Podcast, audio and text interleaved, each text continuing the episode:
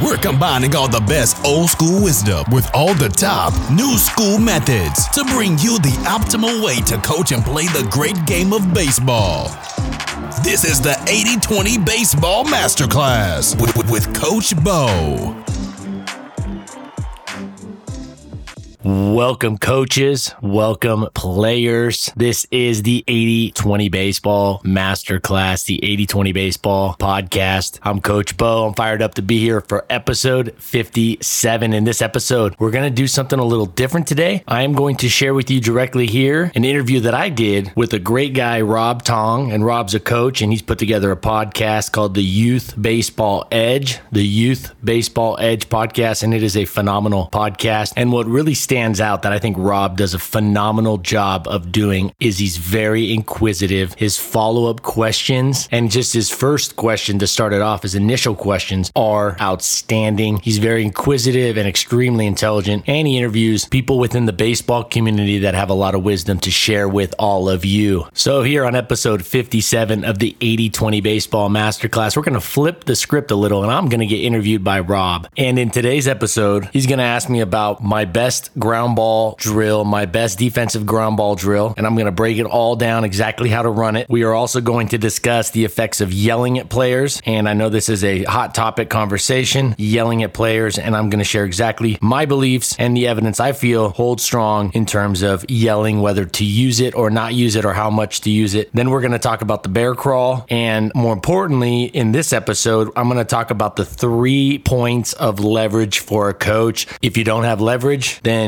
the team is going to dictate what they want to do. The players are going to dictate what they want to do, when they want to do it, how much they want to hustle. To have control over the team, you have to have their respect and their buy in, but you also have to have some leverage when it comes to consequences. And I'll talk about the three points of leverage that coaches have. And then we finish up this part of the interview discussing team rules with their associated consequences. And lastly, I share with Rob the hitting approaches that hitters of all levels should subscribe to. All right, here we go with Rob. Every new season should start with a plan. Even if you coach a select or travel team with little turnover, you probably want to reevaluate the previous season and update your current plan. And by plan, I don't mean what specific drills you're going to be using in your practices this season. I mean more broad, overarching things. Things like what's your team culture going to look like this season? What's your philosophy on hitting? What areas should you emphasize in practices? Are you development oriented or winning oriented? Etc. And while we won't cover all those areas, my guest today will cover some of those areas. How's that for a percentage of a plan? And Bo Aschabrainer has some great ideas for you to consider. So let's get into it, shall we? Here's part one of my interview with Bo Aschabrainer. My guest today played baseball for 18 years before coaching and consulting for 15 more years. He was drafted in 1999 by the Tampa Bay Rays and again in 2003 by the Cleveland Indians. He's a National Pitching Association certified coach and played for two National Coach of the Year winners. Bo Aschabrainer, welcome to the show show. Yeah, I'm glad to be here. So tell us a little bit about yourself and your playing days when you were young. Well, it started off uh, a long time ago, and I started baseball when I was probably three or four playing like a lot of young boys. It was my first love. I played a half dozen sports growing up, but baseball was my first love. And when I first started playing youth ball, I was fortunate because my dad coached the team, and he actually coached seven of my eight youth baseball teams, which was really a cool experience. And we won often, but most importantly, we won our fair share of games, but my dad always kept the game fun. He never made it about him. He never made it super over, you know, he always kept the big picture in mind. And he always made sure each player had a fun time. In fact, I run into guys that I played with years and years ago, and they always remind me how much fun they had playing with my dad. So I was lucky to play seven of my eight youth baseball years with my dad. Now, he did take me, my dad did take me to get some professional coaching for pitching from John Verhoeven and Don Aase, two ex major leaguers. And that was interesting kind of to see that training side of it outside of the team stuff. And this was kind of years ago and not so many people did the lessons. And my parents couldn't quite,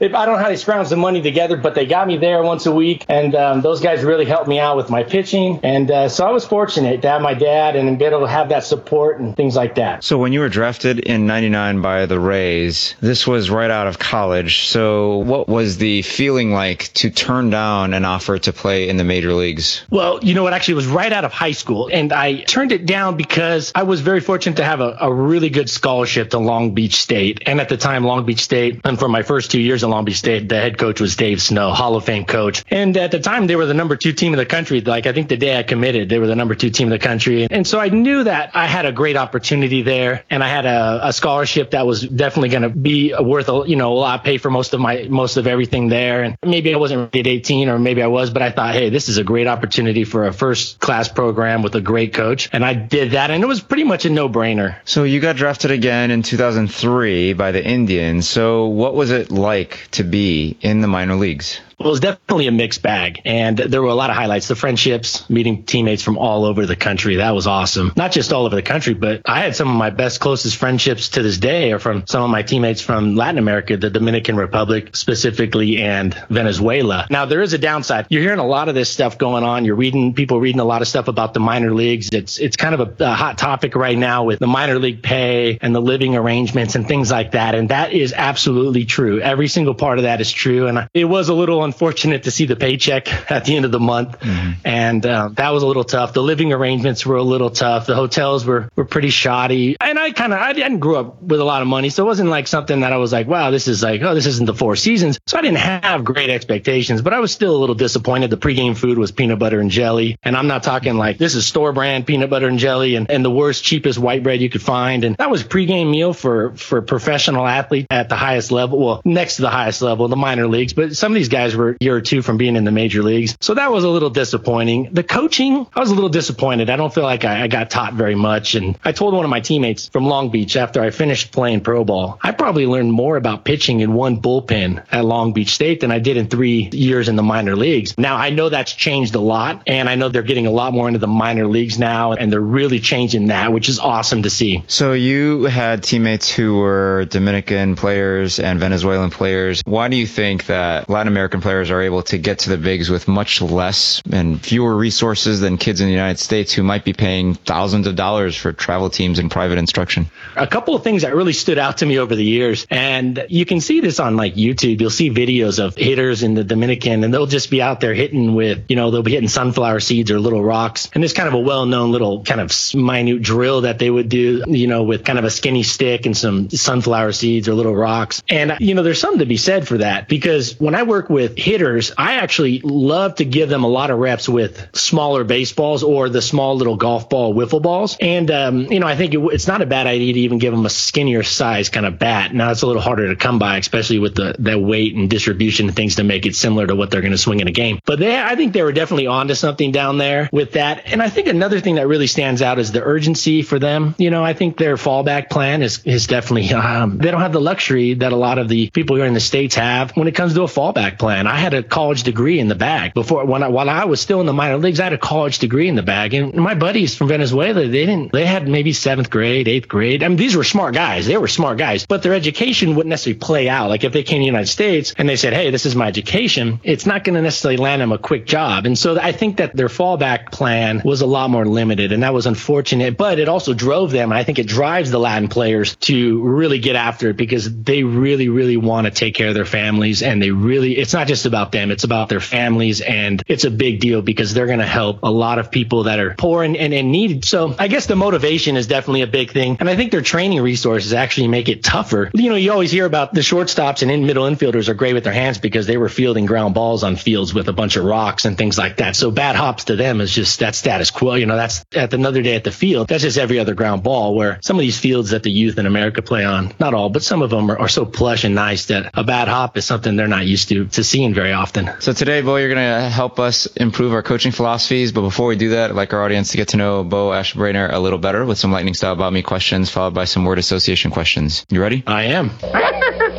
Favorite team? LA. I love the Dodgers and I'm a big Angels fan, so they're in two different leagues. When they play each other, I definitely go blue. Favorite player? Justin Turner. He's a great blend of old school and new school. Favorite movie? Major League. Now, it might not be good for the youth players, but I think Major League is definitely my favorite baseball movie. And uh, outside of baseball, I really liked, and I know they're not a movie, but it's a set, uh, it's a series, The Band of Brothers and uh, the Pacific. Morning person or night person? Morning. I typically get up five days a week before five. Favorite book? The Power of Now. I think that's the number one book. I've read 200, and I just counted the other day, it was 240 nonfiction books in the last five years and cover to cover. And that was definitely hands down the number one life changer of, of them all. Favorite quote? Discipline equals freedom by Jocko Willink. Favorite drill? I'm a big fan of any drill that replicates game action, is challenging, it's competitive, it's fun, it's efficient. I'm a big efficiency fan because I think baseball is very inefficient with practice for the most part. And I love drills that are big needle movers. You know, if I see a team out there spending 30 minutes on rundowns and then 30 minutes on hitting, the rundown may cost you one run a, a year, maybe, or a couple runs, but having a, a, an offense that's not producing is going to cost you a lot of games. So I think big needle mover drills that really move the needle, ground ball drills, hitting drills, pitching drills, base running drills, those big needle movers, and not those isolated plays where you're practicing half your practice is first and third defense and stuff like that. So what is one of your favorite needle mover drills? I got a ground ball drill that I, I really, really like to use. You got your four, and you got four infielders, and then you got some player. You know, say you have two or three third basemen. Let's say say you have a, a third baseman, shortstop, second baseman, first baseman, and you may have a few behind that. No catcher, no pitcher. You got preferably three coaches hitting fungos, and you have a bucket, actually multiple buckets full. I'm a big fan of bringing a lot of buckets to practice. I recommend every youth coach have four full buckets of baseballs. Well, actually, I recommend you have eight buckets, and I recommend you have a bucket at every single position. So third base has a bucket, second base, shortstop, first base, all have buckets. And you have the coach on the there's the coaches are all lined up at home plate. So you have the three coaches. You have one standing near home plate, one off to the third base side, one off to the first base side, far enough apart so they just don't hit each other. You got somebody feeding them. You can have another coach or a dad or somebody feeding them, or maybe a player like in high school. There's players that are just called pitchers only. Maybe they're feeding. So the coaches doesn't have to bend over to the bucket and reach in the bucket. They're getting the ball fed to them. Again, efficiency. Now you're hitting ground balls, and the coach on the third base side is hitting ground balls to second base. The coach that's lined up at home plate is hitting ground balls to shortstop. And then the, the coach on the first base side is hitting them to third base. Mm-hmm. Now, one thing I like to do with the drill is I like always have one position I call a live throw position. So I start with third base. They're the live throwers. And when they get a ground ball, they're live and they throw the ball across to first base. You're going to hit five minutes to 10 minutes, depending on how much time you have for practice to third base. And then you're going to go to shortstop. Then you're going to move over. And, when I say move over, that's going to now be the live throwers. Then you move to second base. They're the live thrower. You only have one position throwing live at a time. This eliminates any confusion. Now they're throwing live to first base. Now, so now I don't hit that many ground balls to first base, and I don't recommend coaches hit a lot of ground balls to first base because if you look at the numbers, the first basemen will catch they'll catch a ball coming from shortstop, third, or second five to six times for every ground ball they get. And anybody who's coached long enough knows that first basemen can always get better working around the bag with their stretch, with going up for a ball, with going left, with going right, and with the digs. You know, scooping the ball. So I prefer, I believe that first basemen are going to save a lot more runs and help win a lot more games by being really good around the bag at catching and stretching and digging than they are by getting that one or two ground balls that comes their way, or maybe that one a game that comes their way. I'm not saying they shouldn't get ground balls, but I like to do it at the very end, and I like to hit them rapid fire at them, give them five or ten. So I like to do that drill. It's a live drill, and you can kind of transition to double plays and things like that. You can have your shortstop even back in the hole, throw some, they field it and throw to third base on that guy who might be advancing, and maybe that's the only play. So there's different variations, but that's one of my favorite ground ball drills. The, the thing is, you have the buckets there. So as soon as the buckets fill, boom, those positions run them straight in. They don't dump the bucket into the other bucket. They just grab the empty bucket, run back, and the drill starts. And you time this. The transition doesn't need to be more than 45 seconds, and you're back in business. You got, and you don't have to stop much. You have the four full buckets. Another thing, what I like to do with this drill is when I'm hitting the ground balls and or the coaches are hitting them, I tell them to start off with a, a ground ball that's about 50 to 75 percent in speed compared to the normal game. Let the player kind of build his footwork and kind of get his feel and get a little confidence with it, and then pick it up. Then I like to go. You know, I like to spread it. I like to do a 20, 40, 40 ratio. 20 percent of the ground balls, so two out of 10 are going to be a little bit slower than game speed, so they get a feel for it. Then I'm going to go about 40% of them game speed, game speed for that level. And then the last 40 are going to be 40% are going to be more difficult than, than the game speed at that particular level. Mm-hmm. Um, another way to increase that without getting, you know, kids hurt, if you really want to challenge them, you can use the Incrediballs. And I also like to line them up sometimes for fun with a tennis racket and hit tennis balls, had them up against the fence and work reaction time. That's a different drill, but that's probably my favorite ground ball drill. You move around, you do different things. Sometimes I'll finish with a, you know, rolling just drag bunts to all the guys in a line, have all the guys lined up and they're just making throws on the run to first base. Efficiency, game like, and that's a good one. Fantastic. I appreciate that. All right. Last book you read About Face by Colonel David Hackworth. It's about 840 pages of leadership lessons. Favorite coaching tool or resource? Well, I'm a big podcast fan. I've been listening to podcasts for years. I love this podcast you've been doing here, Rob. Uh, the Youth Baseball Edge. I've been listening to this one for years, and I know we just kind of met recently, but I've gotten a lot of good information from all the guests you've, you've had over the years. So I'm a big podcast fan because it allows you to learn while doing other things, things that maybe aren't. You, you know, there are a lot of things you can do while listening to a podcast and learning a lot of great stuff. So that's been big. The ABCA conventions, I really, really like going and listening to those. And if I haven't gone to them, I usually watch all the videos online. That's huge because it's just a lot of great wisdom. I would like to see the ABCA, can, you know, start bringing in, uh, and if any ABCA board members are listening to this, I'd love you to start bringing in people outside of baseball more often. Guys like Jocko Willink, you know, Richard Koch, Simon Sinek, the guy who wrote the Start with the Why. You know, bring some of those outside of um, people that talk leadership and strategy that's outside of baseball and bring those in. That would be great to see. So that's kind of my other last resource. It's just nonfiction, non-baseball books. I like learning a lot from the great minds outside of baseball and see if there are some things that can come into baseball and work. And I've definitely gotten a lot of those over the years. Something you used to believe that you now know is wrong. This one right here, this one's fairly granular. It's a pitcher. It is talking. This is for pitchers and pitching coaches, and it's a very important part of the pitching delivery. I used to teach when a pitcher would lift his leg up, and he would be at like the, the peak leg lift height. I used to teach them to to sink a little as they went forward right away. So their first move was kind of a sink, and as they progressed down the slope, not the drop and drive, but kind of a their initial move was a sink on that back leg to kind of control their dynamic balance moving forward. What I've learned over the years though is that's probably not the optimal way. I'm, I'm pretty sure that was the wrong way to teach it because I see all the great pitchers down over the years and some great pitching coaches, and I and I firmly believe that what I taught then was it's again this is granular, but a big difference maker with pitches with pitchers is when the pitcher gets to his peak leg height or peak leg lift height is to have a little bit of a hip glute led drift towards home plate, just a couple like a millisecond, three to six inches of getting that hip, that front hip, and that front glute out in front, leading towards the plate before they start to sink. Now this happens really quick. It's you know the pitching delivery is very fast, so it happens very quick. But that little movement forward really sets you up for some good balance and keeping your center of gravity in a good position as you go down. And then from there, yeah, you're gradually going to sink on that back leg, you know, as you go down the slope. So I think that pays massive dividends on on control and command and arm health. Something you believe others think is crazy. I think yelling at practice and yelling at, at kids is something that should be avoided at all times. Now, a firm tone, like a firm tone from time to time, kind of an attention getter, not yelling, but a firm tone is definitely useful. But a loud, upset yelling, I believe, is 100% useless outside of a safety issue. And in most cases, I think it's counterproductive and actually sets coaches back as they move forward with their team. All right. And now, word association the first thing that comes to mind with the following words or phrases hitting, Hit it hard. baseball technology, I think the kids love it. the mental game, Overcomplicated. travel ball, Some great travel ball programs out there and some some travel ball programs probably should be avoided.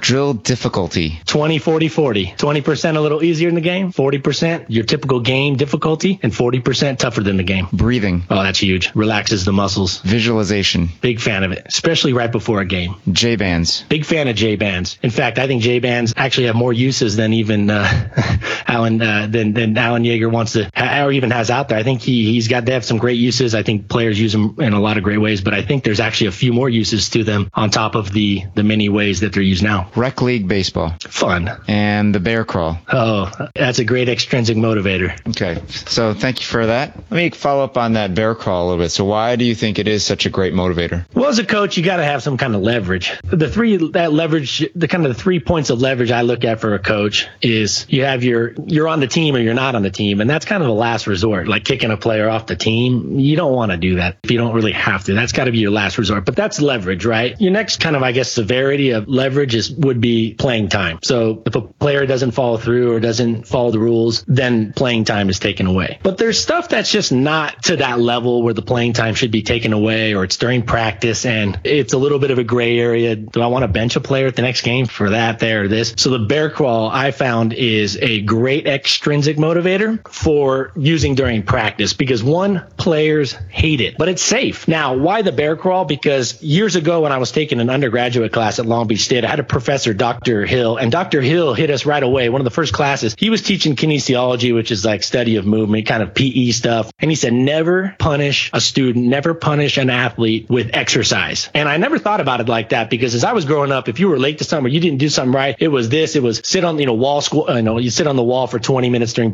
during basketball practice or baseball, you'd run laps or whatnot. There was always punishment by physical activity. And his thing was was he said, we don't want to send the message that exercise is a consequence. We want to send the message that exercise is something that's beneficial, something that we want kids to look to do as part of a, a healthy quality training program and not give that kind of that stigma to it that it's negative. And I thought that makes perfect sense.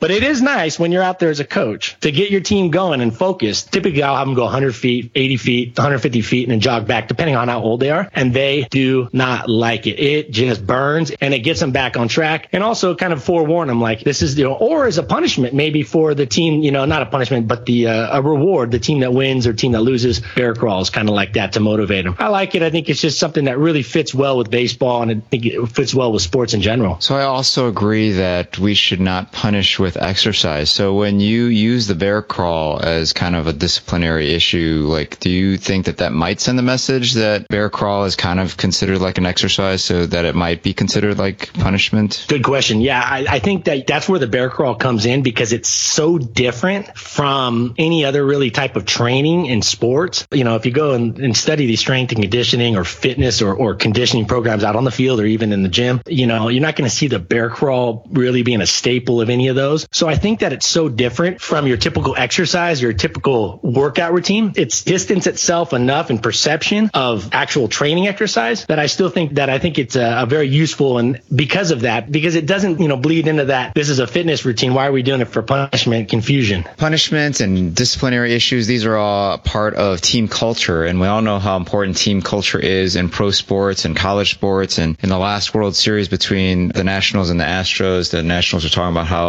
how fantastic their team culture was. What does good team culture in high school or youth baseball look like compared to more uh, adult sports? Well, you know, I think it's going to look very similar. I think youth ball in high school is going to look almost identical. College, you get a little more, but what's going to change is how the coaches instill that culture and how they facilitate it and how they explain it and how they kind of bring it about. That's going to vary, right? That's going to vary amongst age levels. For youth, they need to be explained the why a little bit more. They need to have some steps. There needs to be some more prefacing on it and things like that. So, what are the top team culture essentials to you? Well, it should look like respect is coming from everyone toward everyone, including the opponents and umpires. It should be a welcoming environment for everybody. It should be an environment that players, kids are looking forward to going to. There should be a high volume of genuine, specific praise being passed around from not just coaches, but from players too. But I think the players will follow the lead of the coaches. There should be a zero tolerance for disrespectful comments. This is a tough area and it takes time to get really good at distinguishing between a little healthy banter, especially with young, like little boys or young men, because a little healthy banter is not bad, but there's a fine line between disrespectful comments that get under somebody's skin and, you know, a little healthy banter to kind of toughen them up and get some thick skin. Then a high level of hustle from everyone. I think a good team culture is fast paced. It's action oriented. Now, somebody might, listeners might be hearing that and going, what does action oriented have to do with the team culture and how they talk to each other? Well, we all know about the idle minds and the idle hands. That's not a good thing. If you have kids out there that are bored and sitting around, well, they're going to find some fun. They're going to make jokes. They're going to get this. And there's a lot more of a, there's a lot higher likelihood that they're going to get under each other's skin, right? So if you keep your practice moving and you keep it goal focused on baseball, you're not, and you keep your transitions and your breaks timed, they're not going to have time to sit there and get under each other's skin. And anybody who's coached youth sports knows that if you go over there and give them a five, 10 minute water break, that first one minute or two minute going to be good. But after a while, they start acting, you know, they start playing around. So I think it's important to have a fast paced environment. So the 10 culture essentials that I have lined out, and I'll go through these real quick. The 10 team culture essentials I think are paramount. You got to choose players with high quality character. Don't fall, coaches out there, don't fall for the talent tease. Go watch the movie Draft Day by Kevin Costner. The entire movie is centered around high quality players first and foremost. Talent is definitely want to get talent, but never pick a talented player that has a low quality character because you're not going to change them in one season. Mm-hmm. You know, it may take some time. Next, set well defined rules, but most importantly, hey, every coach has rules. Some don't install them very good or instill them very good or don't explain it very good, but most coaches have rules. The problem is the enforcement of those rules is not consistent. It's not what you preach. It's what you tolerate. Those are your rules. And I say this to coaches. I go, the rules you have are not the rules you outlined on that parent passed out letter or what you told them about the meeting. Those aren't your rules. The rules you have are the rules that you enforce. That's it. Bottom line. So you may say you got five rules, but you only follow through on one of them or none of them. You got no rules. You have no expectations. So it's what you enforce. I'm a big believer though in fair rules. I'm a big believer in actually tiered consequences. I don't think it's, especially with youth baseball, dropping the hammer on a kid because he messed up once or twice. I don't agree with that. I think you should have as fewer rules as possible. I think you need to enforce them across the board, whether it's your best player or your worst. And I saw this question online the other day was, I got this great player and he broke the rule once. How do I treat that? Because, you know, he's not a, he's not a multiple violator, you know, hasn't, he hasn't broken this rule multiple times, but I have another player who broke it. He's always a problem. Should I? And, and a lot of people were saying, Hey, yeah, you got to treat him different. I said, no, no, no, no, no, no. You can't treat him differently. The rule is the rule. Now that's where the tiered consequence comes in. So if their first time they break a rule or whatever it is, low hustle or they're late to practice or they're missing some equipment at practice or the game, maybe you have a warning. And then you outline that you tell the parents, Hey, Johnny got a warning today for this. He didn't hustle at practice. The next time it's going to be maybe he's going to be out for three innings of the next game. And then the third consequence may be a full game. But you got to have some consequence. You got to have leverage as a coach. If you don't have leverage and you don't enforce them, you got no rules. Now, moving forward, I think you got to have a fast paced training practice, like a fast paced practice training environment, like I touched on earlier. Number four, praise loud and often. Five, keep the critique and constructive criticism as low key as you can. Number six, don't feel the need to critique every single error or every mistake. Now, this has, this plays into team culture by, it, it frees players up to play a little looser, to play a little like less tense. And when they're tense, they're not going to be the best teammates. When you do a ground ball drill, fly ball drill, base running drill, batting practice, whatever, never say anything on the first time they make a mistake. That particular player. All right. Now, wait till they make a second mistake. Mm-hmm. Let the players figure it out on their own. So this kind of creates a, a an environment, a team culture of letting them play a little bit. Next, you got to swiftly and firmly squash disrespectful talk, like I talked earlier. You got to be firm on that. That's when you get firm. You hear disrespectful talk, it's got to be firm. It's tough when you're not sure if it's banter or not. If it, if in doubt, err on the side of just cutting it off and then moving forward. Then you got to number eight, consistently and concisely explain the why behind everything you're doing. You really do as a coach. You got to explain the why, especially in today's game. And I know I've listened to some of your episodes and just recent that talk about these kids have information from all over. They're getting information from all over. So it's more important than ever to explain the why behind your drills, behind your strategies, behind your methods. Don't get long winded with this, coaches. Be very concise. Use examples of major league players doing it, but give the why, be concise, and tell them how it's going to help them come game time. Number nine, show every player that you care about them as an individual, as a human being. This is key because like the famous phrase goes, like they don't care how much you know until they know you care. And how does this play out? Well, some of the things like you can use are asking them about themselves as a non-baseball related matter. Like don't ask them about their swing and did they go to the batting cages this week? Ask them what else is going on at school or, you know, maybe they like to go skateboard or surf. I had a player that was, he's still in college now. I coached a guy, a uh, really great kid, Jake, and he was a surfer. I've never surfed a day in my life, but you know what? When Jake came to practice, I'd sometimes ask him if he's been out and hit those waves up recently. He'd smile real big. You know, he liked going. I said, how the way, you know, he, I would ask him if he's been recently. He goes, oh, I went, you know, on Sunday. Hey, how were the waves? And what kind of board you got? I don't know anything about surfing. I mean, I love watching surfing videos. I grew up watching like Kelly Slater and all those guys, but I don't really know. I've never been on a board. But you know what? That showed that I cared. And that was a connection because as a, as a coach, every single player starts on the other side of the wall or on the other side of the river. And you got to build a bridge or you got to break down that wall. And that's huge. You got to you know, make sure they know you care about them as a human being. And there's a thousand ways you can do this. And lastly, when you're coaching high school players or youth players, get the players' parents on board with your expectations. They got to be on board with this. So you got to maybe have a parent meeting. You got to get them on board with the expectations, the rules, and the consequences from the get go. You got to be very clear. I think the rules and expectations should be in writing. And again, it's not what's in writing. At the end of the day, it's what you follow through on. So now, what steps can coaches take to create a great team culture on their youth or high school team? Is there a process in which they can start to implement all these things? Yes. From the get go, you got to outline it. You got, I like putting in a writing, having a meeting. Here are the expectations. Here are the rules. Here are the consequences. I actually have all the consequences tiered out, lined out. Here you go. And I have the parent and the kids sign it. And then from there, you just early on in the season, you, you bring it, you talk about it a little bit more at the beginning of practice. And as the season goes on, you might touch back on it, but it starts to kind of, you know, get a little more minimal in your dialogue about the rules and expectations. But it definitely should come back to something you should readdress it from time to time. And I think if you show them you care and you really care about them as kids, I think from there, you know, the rules start to be a lot easier to enforce. And also you don't have to enforce and, and follow through with as many rules because, you know, the players are already on board with everything and they trust you and, and they go ahead with um, your expectations. But I definitely, you got to start early before the first practice and then kind of